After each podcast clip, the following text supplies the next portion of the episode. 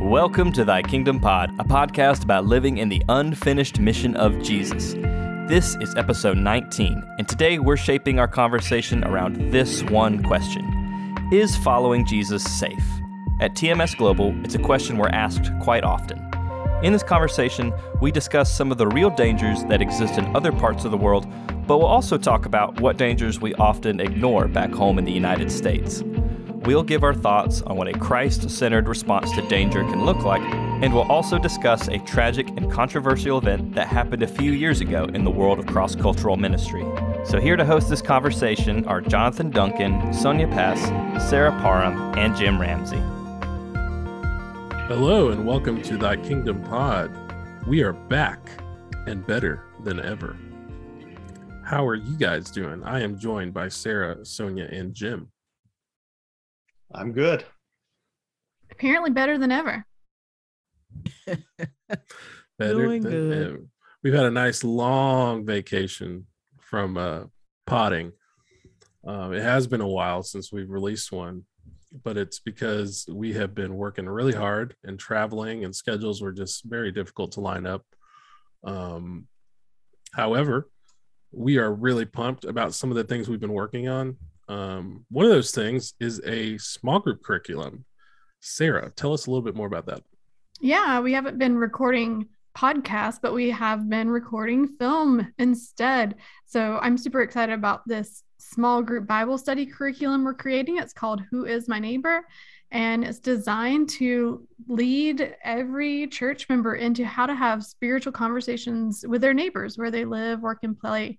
So, uh, three parts. Um, each part has eight weeks and video curriculum with a workbook to go with it. We're really excited about taking what we teach our workers uh, to the church in ways that can be implemented by every person out there.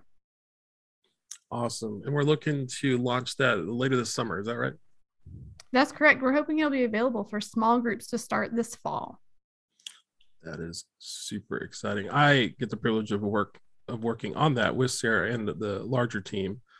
Um, and it's it's going to be really amazing. Sonia is one of our was also involved. She's one of our instructors or teachers um, in that small group curriculum. Yeah, so much fun. Hard work. It's so much fun. it was hard work. Um, well, something else that we uh, another iron we have in the fire is we are working to um, kind of make podcast releases more um, regular, and in an effort to do that, we uh, joining our staff recently um, is a woman named Jennifer Jones, and she is super talented with uh, audio recording. She used to work for NPR. She's just very passionate about that kind of thing, and um, she writes all of our stories and articles for the website, for the email um, newsletter, and that kind of thing. And we were just kind of brainstorming, and we thought it'd be really cool because she is so gifted at recording audio herself. Um, she is going to take some of the stories um, that she's been writing about and converting them into mini podcast story episodes. Um, that the working title for that right now is that Kingdom Stories. I think we're going to go with that. Um, but she will be dropping those in between our, our larger episodes. Um, and so it's going to be a really cool way to have like a short eight to 10 minute kind of story of what God is doing in the people of TMS throughout the world. Um, so it's going to be a really cool way to access that those stories. Um, if you're somebody like me who doesn't enjoy reading, you see an eight to 10 minute podcast and you're like, ooh, I can do that on my way to McDonald's for a McFlurry. So let's hear what's going on. oh, man. I'm really excited about people hearing from Jennifer because she's such an excellent storyteller. She is very good. Yeah. I've really enjoyed her stories. Yeah. Um, anyhow, uh, we are super glad to be back. We have some exciting things planned. Um, and to kind of get us started, I'm going to kick it over to Jim. Yeah. So we uh, um, thought we'd start with the topic of safety. And I just want to enter this by a recent uh, example the, of the topic that we always have to deal with here at TMS, and that is our workers around the globe. We recently had a couple our, our folks who serve in Europe went to Romania to assist with the uh, Ukraine refugee crisis that's developing in, in those parts of Europe. And the organization they're working for had them get on a boat and take a bunch of, of, of goods to deliver to the port of Odessa. And of course, that raises the question were they safe? What was their danger? What was their risk level during that time? And, and why would we put people in harm's way? And that just brings up the larger issue, I think, for us in the Christian walk, not just for people serving in Europe among refugees, but just the question of safety and God's kingdom. Um, mm-hmm. is it safe to be a part of God's kingdom? Does God promise us safety? Um, how do we find that balance? So that's just something we're going to talk about today and and and rest with those issues because I think they are issues that that we all as believers run into. And sometimes I think, especially here in America, I think sometimes we have what I somewhat tongue in cheek call the illusion of safety, but we have this expectation that if we're really following God, then we'll be safe. So I'd, I'd love to hear you guys' first thoughts on that. I've got a couple, but I'll try to sit on them for a minute. I think uh, when you said the illusion of safety, the first thing that popped in my head was like going through TSA at an airport. I don't know why. That's funny. It's like it's because I follow them on Instagram and they're pretty funny. They're a great follow. Um, you follow TSA. Fascinating. They're a great follow on Instagram. Okay, I'll have to remember that. Really? If you glean nothing from today, follow TSA on Instagram because wow. Well, I mean, they confiscate all this stuff that's unsafe. And what are they gonna do with it? Might as well take a picture of it and post it online. like you won't believe what I pulled from the whatever airport today, and it's like a, a live grenade or something, or an inert grenade crazy stuff. One thing I've noticed about safety over the years is that people are often, it is an emotional response. Um, some years ago, I was talking to a friend of mine who, who uh, is from Denmark, and she talked about how she doesn't know how people manage to live in America when there's these threats of hurricanes and tornadoes and stuff. Now, having grown up in America, I know there's hurricanes, tornadoes. I know they they hurt people. They are scary things, but I don't live in fear of those things or think of them as a part of my safety environment because I'm just used to it. It's part of the backdrop of living just like getting on the interstate and driving somewhere. I don't get in my car and think I could die today because people die on the interstate. And yet, for that person who is not from my culture, that seemed like a high risk. That seemed like an unsafe place to be. I think we get that sometimes, especially working cross culturally into other contexts, is that things that seem so unsafe and so scary to us, if you really break it down into statistics, if you really do a risk assessment, you'll find that that the risk is not really that great after all yeah, it's kind of like we had a couple in just a few weeks ago who serve in Tanzania, and they were telling about the elephants uh, who come through their village. And that sounds so very foreign to me and very unsafe to have elephants traipsing through the neighborhood. And while it is unsafe relative to where they live, the risk is they know what to do. They are they are just the same way we know what to do when a hurricane or a tornado comes around and it is legitimately a risk. We know how to mitigate that risk and we learn how to live with it. When it's unfamiliar and you don't know how to mitigate or how to live with it, it just is scary. It's just it feels very unsafe. Just talking about um, safety and risk from this perspective reminds me of a village that Sonia and I went to serve in um, to teach some women. And we're sitting, we're walking through high grass because it had just rained out in the bush. And they're leading us, and we get to these benches. Well, one bench because everybody else is sitting on the ground. And we notice all of these kids lined up behind us. We're like, oh, the kids want to hear what we're talking about. And so we go through and do whatever we're going to do there teaching this lesson and we're preparing to leave and we get to the van and the driver says i never knew you were my sisters were so brave and looking at him like okay we just went to teach these ladies and he said no the children that were behind you like yeah they just wanted to come he said no their job was to keep the snakes away from you because all of the snakes come in high grass when it's rainy season. And so they put the children on snake duty. And we had oh no oh, idea we were teaching this lesson. That's where you're glad the risk that's where you're glad the risk assessment is after the fact. Yes. Absolutely. Yes. yes. Absolutely. Safety is a very emotion laden word. It, it's a feeling word. It's often, there's not a lot, I don't think there's a Hmm. lot of uh, objective stuff you could build around safety. It's more of how do I feel? And that's why I think what you said there is a great example where I, I felt safe in Costa Rica because I, I was already in an unknown place and people were telling me what to do and what's safe. And in my own neighborhood where I know there's issues, I might be more uncertain. I mean, it's, it's, I get I, the illusion of safety, maybe the illusion of control. Um, there's this this statement that I've heard before: um, the safest place is the center of God's will. And if our president Max Wilkins was on here, he'd, he'd probably you know blow a gasket um, because it's it's it's it's a nice little pithy saying, but it's just not accurate. Mhm. Um, it certainly is not biblical uh, because there's no guarantee of safety in God's will. I mean, our entire faith is based on a crucifixion. Um, I doubt, Jesus was feeling very safe when he went to Jerusalem. So, but I think it's again, Sarah, you said safety from what? Mhm. And Jesus was safe in God's presence. But in terms of our ideas of safety is often is often physical. And so if that becomes a priority, it can sometimes lead us astray. Yeah, you could ask the question safest places in God's will. Was Jesus in God's will when he was hanging on that cross? And what does that do to that statement? Oh, for sure. Yeah, either you have to change your definition of safety yeah. and that's that's exactly my question. How do how would that person define safety? Right? Yeah. Because depending on how they define safety, the safest place could be in the center of God's will if you have come to terms that you could die. Mhm. right? So how do how do we define safety? I think that's a valid question. Well, it, and maybe I'm maybe I'm wrong, but it seems to me the answer is.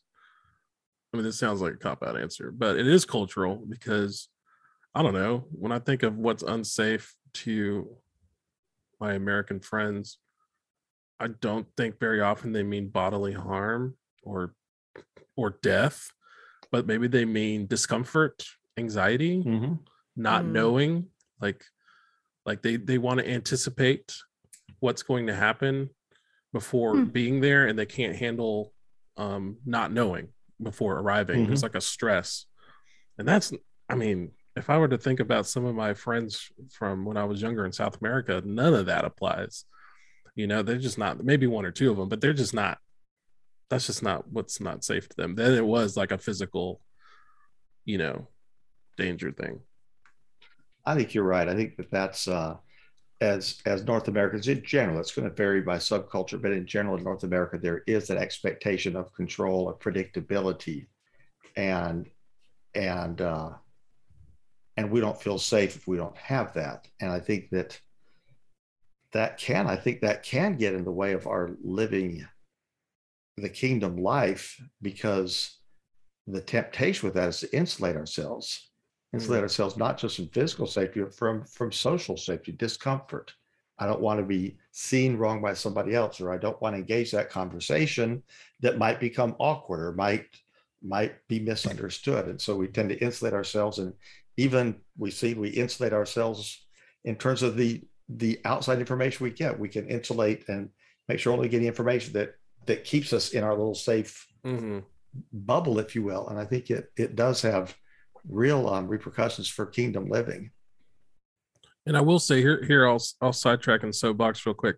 I know that social anxiety is a real thing um, that people struggle with. I Sure. have friends who struggle with it. I also have friends who say they struggle with it and they really don't. It's just the excuse. And so if you're somebody who actually struggles with it, there is there's ways to like improve and what what a win for you in a social situation like that you were talking about jim would look different from somebody else. But if you're somebody who if you're honest with yourself you really don't have social anxiety you're just kind of using it as an excuse you know you gotta you gotta come to terms with that you know you know that's not okay. Because that is a real thing and you shouldn't use it as like an excuse to not show your face at somewhere because oh it's just easier not to deal with it sorry i saw the opportunity there i needed to soapbox on that because I get so frustrated. I think in the course of this conversation, I am parsing out the distinctions between safety and security. in my head, like just hearing you guys talk. The difference Mhm. between like security, meaning I know what's going to happen and I know uh, there's that predictability. And I know that the results are going to be good, right? Like this Mhm. security and knowing what's going to happen and that it's going to end well and safety. In my mind, I'm parsing it out as that health and well being piece. Like, is any bodily harm going to come to me? You know, that kind of thing. The emotional versus the physical pieces of Gotcha. safety. Yeah. And what we find in the, in the mission world, sometimes it's parsing out further, and this is the, the, corporate world has also discovered this. They talk about risk, risk assessment is what are the risks we're taking? And that's something you can quantify. It's there are some feelings associated with risk, but it's it's more about very concrete. What are the chances that a kidnapping might happen? What are the chances that um, that there could be a, a theft or a, um, a natural disaster, or whatever else?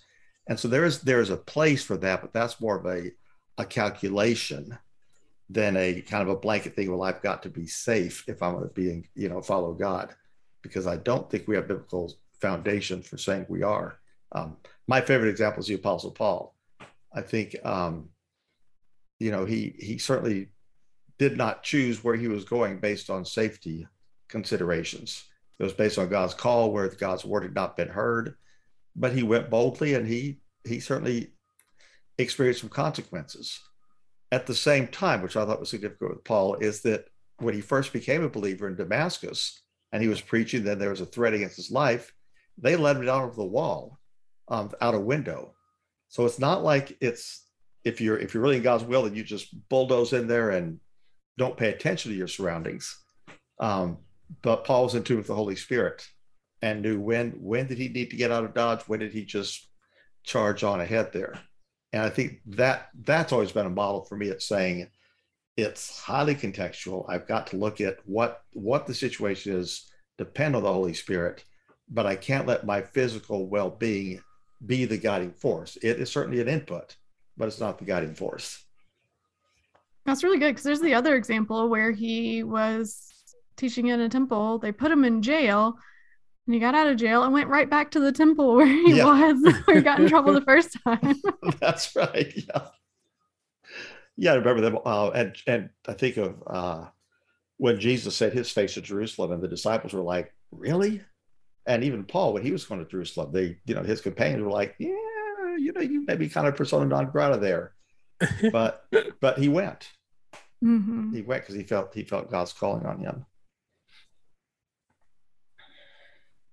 Paul is a good example because he even tried to go to some places and it specifically says in the book of Acts. So the Holy Spirit wouldn't let him go.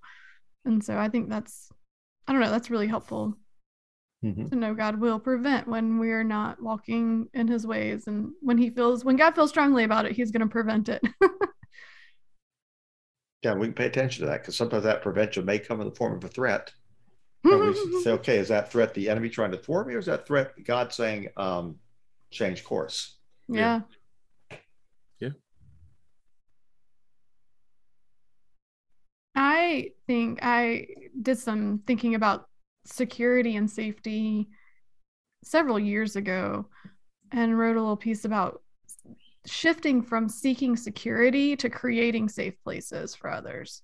Hmm. Uh, and so I many times that. when we're looking at safety and security, we are looking at it from our own perspective what's safe and what's secure for me, and not always looking out to find to create safe places for other people. What is going to be good for and safe and secure for people around me? Um, which, so if we're looking out for our own safety and our own security, we are not going to ever be vulnerable. We're not ever going to put our Mhm. place pos- ourselves in a position of vulnerability, either physically or emotionally. You know, depending on the situation that we're talking about. But there are times, for example, are people going into Odessa? They are in some ways putting their own physical selves at risk, but it is for the sake of the safety of others that they're trying to create safe spaces for others. And I think those are places where safety and security has a word in missions. You know, when, are we looking out for our own? Or are we looking out for others? Yeah. That's a good point. Mm. And I'll also say on the emotional front, if you're going to create safe spaces for others, it's going to require some vulnerability on your from your own self, which feels unsafe in some places. Oh, Um, for sure. Yeah. But the only way to create safe spaces for others emotionally is to uh, find your security somewhere else and Mm. and and allow the vulnerability to happen. I know I'm jumping back and forth between like the physical safety and the emotional safety, but I think that the same theology is Mhm. applies to both. Mm. Yeah, you're right.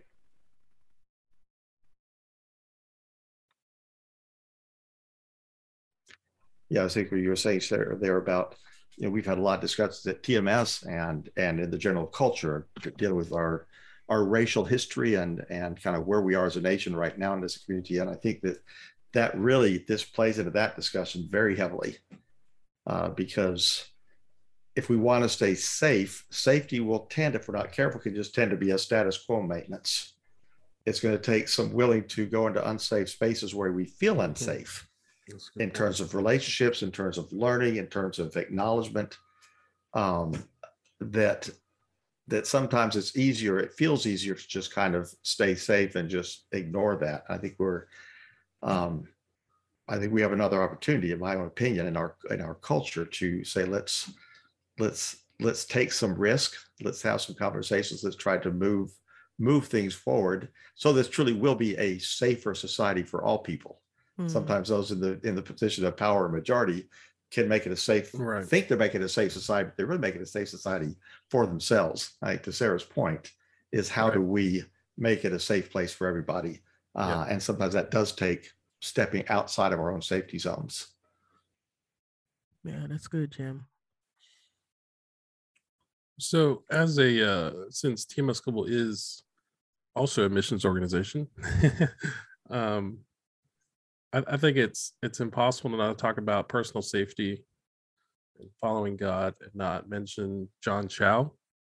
Um, If you Mhm. remember him, he was the uh, uh, the young man who went to the Andaman and Nicobar Islands, which are remote islands off the coast of India, the Indian subcontinent, and federal law, Indian federal law prohibits anyone from like landing there, interacting with them, because there is a people group on those islands that has never come into contact with anyone from our world. Um, he felt strongly called there and figured it, made friends with locals, figured out how to get there, and they killed him. And so I know Jim probably knows a little bit more about it because there was a moment there, I believe he was considering TMS as a sending org or something. I remember seeing a photo of him outside of our building with uh, an old mobilizer from about eight or so years ago. And he obviously didn't go with us. Uh, but I didn't know if you guys had any thoughts on on that, on him. Um, maybe a what would what would our organization do had somebody wanted to do what he tried to do. Wow. I, well, I, I'll real quickly say he he did not that I know of. He didn't consider us as an organization, but he was um, a part of a cohort when he was in school Okay, that that's what it was. visited TMS's office when Hmm. our director of mobilization at the time was Richard Coleman. So Richard had been with him and, and had had met him. Um, um, Sarah has actually done some writing and thinking on this, so I'm going to put her on the spot. Yeah, gladly. some reflections on it. I was shocked at the world's response to to his death because when he died there was this huge global outrage against missions. What was he thinking? Are we still doing this? Are we really uh, going out to tribal people? And there was actually a lot of questions. One i don't know if anybody really cared about his safety. I think there was some some level of are we, is missions really a thing? Are we really still um, doing this, Mhm. Which was really striking. I do think safety is a piece of it.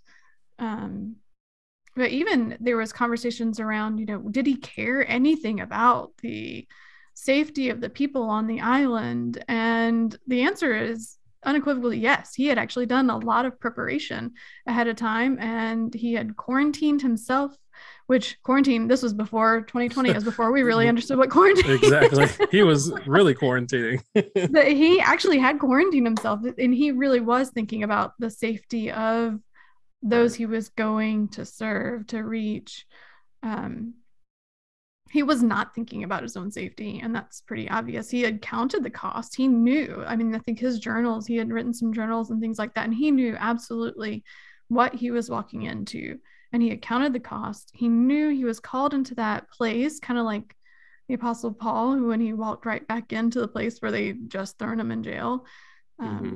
he knew what he was doing and he accounted the cost for his own life.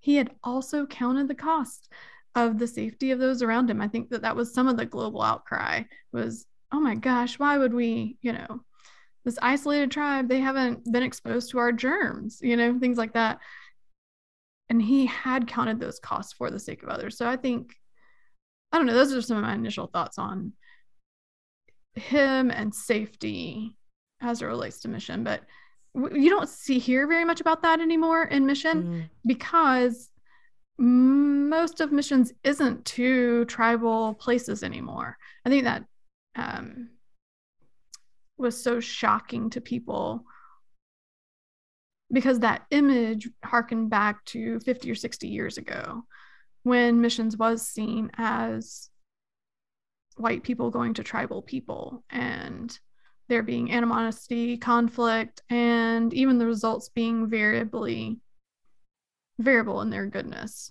Um, with so much missions now is to urban areas and not to mm-hmm. um, tribal peoples, but even in urban areas, we have to ask the questions of safety also, oh, right? Sure. And most of your churches are in non urban areas, they are in rural places um, where life is deemed a little bit safer, not necessarily for good reason, but. but that is kind of the general perception of things that hit on a lot of different things but it, it really did i think that the the out some of the the shock is because we don't hear that many stories. It was more common you would hear stories of, of, of people in mission being martyred, uh, losing their lives, or you know, short lifespans, and the old, uh, you know, kind of the the adage that you often hear: people pack their belongings in a coffin to go serve cross culturally.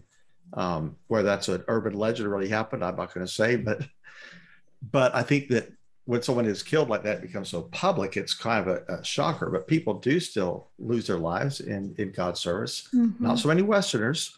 Uh, one one thing I've, I've, joked about when I first took this job a few years ago, and and I said I, I feel like sometimes when people are looking for mission fields, it's like somebody looking for real estate.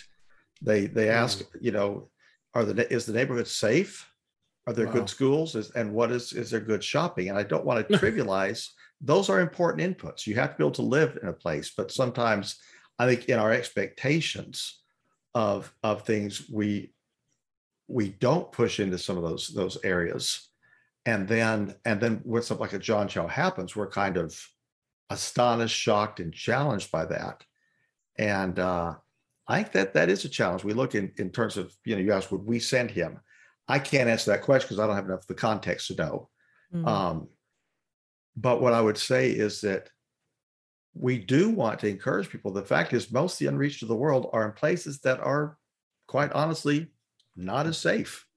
They're more challenging. You are more likely to to um, to have political unrest or mm-hmm. lawlessness in a lot of the places where where a lot of the unreached are. Mm-hmm. And I think we have to count the cost. That's scriptural be wise about the risks that are being mm-hmm. taken mm-hmm. and say is this is this is this risk a wise risk or is it a stupid risk um, i like to say you know god may call you to be a martyr but don't do it on your own strength so um so don't just be stupid about it but but there are there are real risks but the the great commission is is a risky commission i think god invites us to risk but it's a it's a risk that is counting the cost is looking to him uh, to guide us every step of the way.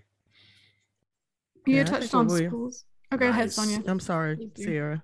Please jump um, in. I, I've thinking about this whole notion of of personal safety and missions, and I really think it is an intersection of um, safety, faith, and obedience mm. um, as to where we will go. I'm, I'm reminded of a friend of mine years ago um, was called into local missions in the particular area that she was called into. Uh, the average person would say it's dangerous. Um, people get shot there, all of these things happen. Um, but she was sure that, and she had faith that that's where she was to go. And so she tells this testimony, she gives her testimony of going to these places and walking up and down the streets, and nobody ever bothered her. And so many came to faith in Christ. Um, and so one of the individuals that came to faith in Christ, um, when he came to faith, he was talking with her one day and he was asking her, um, So, where are your brothers? And she said, What brothers? And he said, You know, the ones that were walking up and down the street with you. Um, and she said, I don't have any brothers. They said, No, every time we saw you walking up and down the street, we saw two big guys walking with you, mm-hmm. right? Um, she, no matter what the cost was, she had the faith that that's what God was calling her to. She obeyed and now, I mean, and because of that, right, um, there was this tremendous testimony that the Lord was with her. And clearly, I believe that those were angels because she never went with anyone, mm-hmm. right? Mm-hmm. But, and so I think as we talk about going to these places where least reach or it could possibly be be dangerous, it, we're really talking about this intersection um, of how we define our personal safety, safety, and then faith and obedience. Are we willing? Um, to obey with with where we're being um, drawn to serve, whether that's across the street, um, across the railroad tracks, or across the waters. I really love that you bring it down to obedience because that has mm-hmm. to be what mm-hmm. it's about. We are not chasing after safety, nor are we chasing after adventure and risk. Yeah. We're chasing after Jesus. And when mm-hmm. he tells us to do something, we obey no matter what. Well, right. not no matter, we do count the cost. I do think that is biblical, like we said, but choosing to follow him yeah. Having counted the cost i think we see the perfect example of obedience when we look at abram right? In genesis 12 1 you know the lord said go to a place i will show you right? He had no idea what was going to happen. He packed up his stuff and he just started walking or riding or on a uh, donkey or whatever he was doing but he started going in that direction mm-hmm. right? Um, and it's so interesting to me because that's not the first time um, that Abram was obedient, right? Um, at all cost to whatever God was going to tell, what God was calling him to do. When he took Isaac, he was just obedient. You know, he didn't know what what danger was ahead, what loss was ahead, or well harm. He had an idea um, as he was taking Isaac there, but and it's interesting to me that through all of that, that Abraham is called a friend of God right? Mm-hmm. Is willingness to obey at all cost.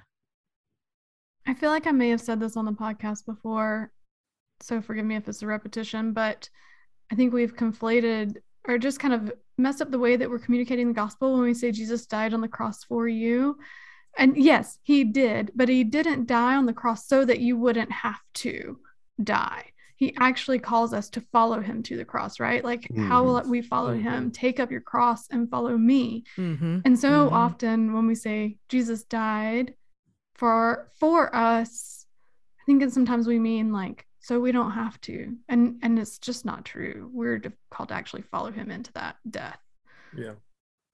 Yeah, how many times did he say to the disciples, you know, they hated me, they're going to hate you. They persecuted me, they're going to they're mm-hmm. going to persecute you. The world is not going to love you.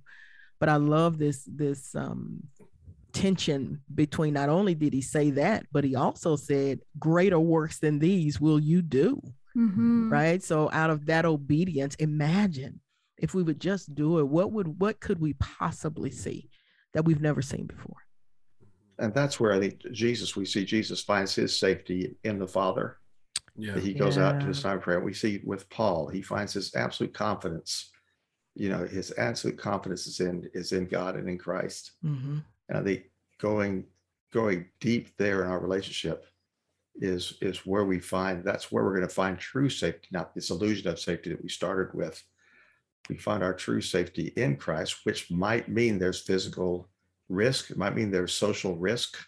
In fact, it probably means there's physical risk and social risk because the Bible all but promises that. Yeah. Mhm, But we're seeking God. We're not seeking risk. We're not seeking risk aversion. Yeah. We're seeking God. mhm. And the other we're aware of and we deal with it, but it's not the main thing. Yeah. That's good stuff, Jim. That is good. Um, does anyone have anything else they'd like to say about safety, safety and following Jesus, and serving Him? Jim just There was dropped. some kind of C.S. Lewis quote that we were going to say, and it wasn't. Oh, that was Yeah. that was supposed to be me, and then I thought we weren't Oh. going to do it because Jim doesn't like C.S. Lewis quotes. What? I love kidding. C.S. Lewis. That's one of the most I overused love quotes in the world. I'm That's just a great kidding. I'm just kidding. You talking about It's the the end of Last Battle? No, use that one, please do. Oh, that that's right. That was the good one. There's the one that you get. one. You get the one you get tired that we get tired of sometimes. What's the I one know, you get proud of us tired of? not. Well, they, is Aslan safe? He's no, he's not safe. He's good. That's that's a good quote. It's true. It's a great quote. Mm. It's just used. It's just used a lot. Okay, well, that was gonna. I wasn't gonna bring it up because it's so you overused, but there it is. That was the quote. Was that the quote? Yeah. Yeah. It's but it's, it's it's a good quote. It's a great quote. It's a great Mm. quote. It's a great quote. Sorry, I'm I'm big Mister Bad Guy. It's a No, great you're not quote. Mr. I- Bad Guy. I just I love C.S. Lewis, and at least it's not a misquote. You really want to Jim- get me on my soapbox. yeah. Jim Jim likes to C.S. Lewis. defend C.S. Lewis and what he did write or say and what he did not write or say. Right. And that's something Yeah. he's very true. very passionate about. Yes, so that's what you will So get. I'm me. nervous myself when I bring up a C.S. Lewis. I was like, I think you said this. Jim, don't throw anything at me. Just don't do that thing about you're never too old to dream dreams. That, that then, then I'll slap you. That's not C.S. Lewis. That's not C.S. Lewis. I know. I'm Lord. just joking. I wanted to see your hair stand up, Jim. it, it does that on its own. oh, People who are on the podcast don't know that that's a joke, also. Oh, Sarah. This is That being was- recorded too. This yes, is not good. it's very good. well, I think we've reached the end. I think that was the, whether we're past the end. We're past the end. I'll get Justin to make it make it right. Justin Justin will have to Justin clean it up covers a multitude of sin. Wonderful. Thank you again for listening to Thy Kingdom Pod. If you liked this show, please rate and review on whatever platform you're listening and tell a friend. To find out more about TMS Global, our ministries, and the ways that you can support them, you can go to our website at tmsglobal.org. That's tms global.org. Also, you can go follow us on social media. We're on Facebook and Instagram at TMS Global, but spelled without the A. That's T M S G L O B L. Thanks, and we'll see you next episode.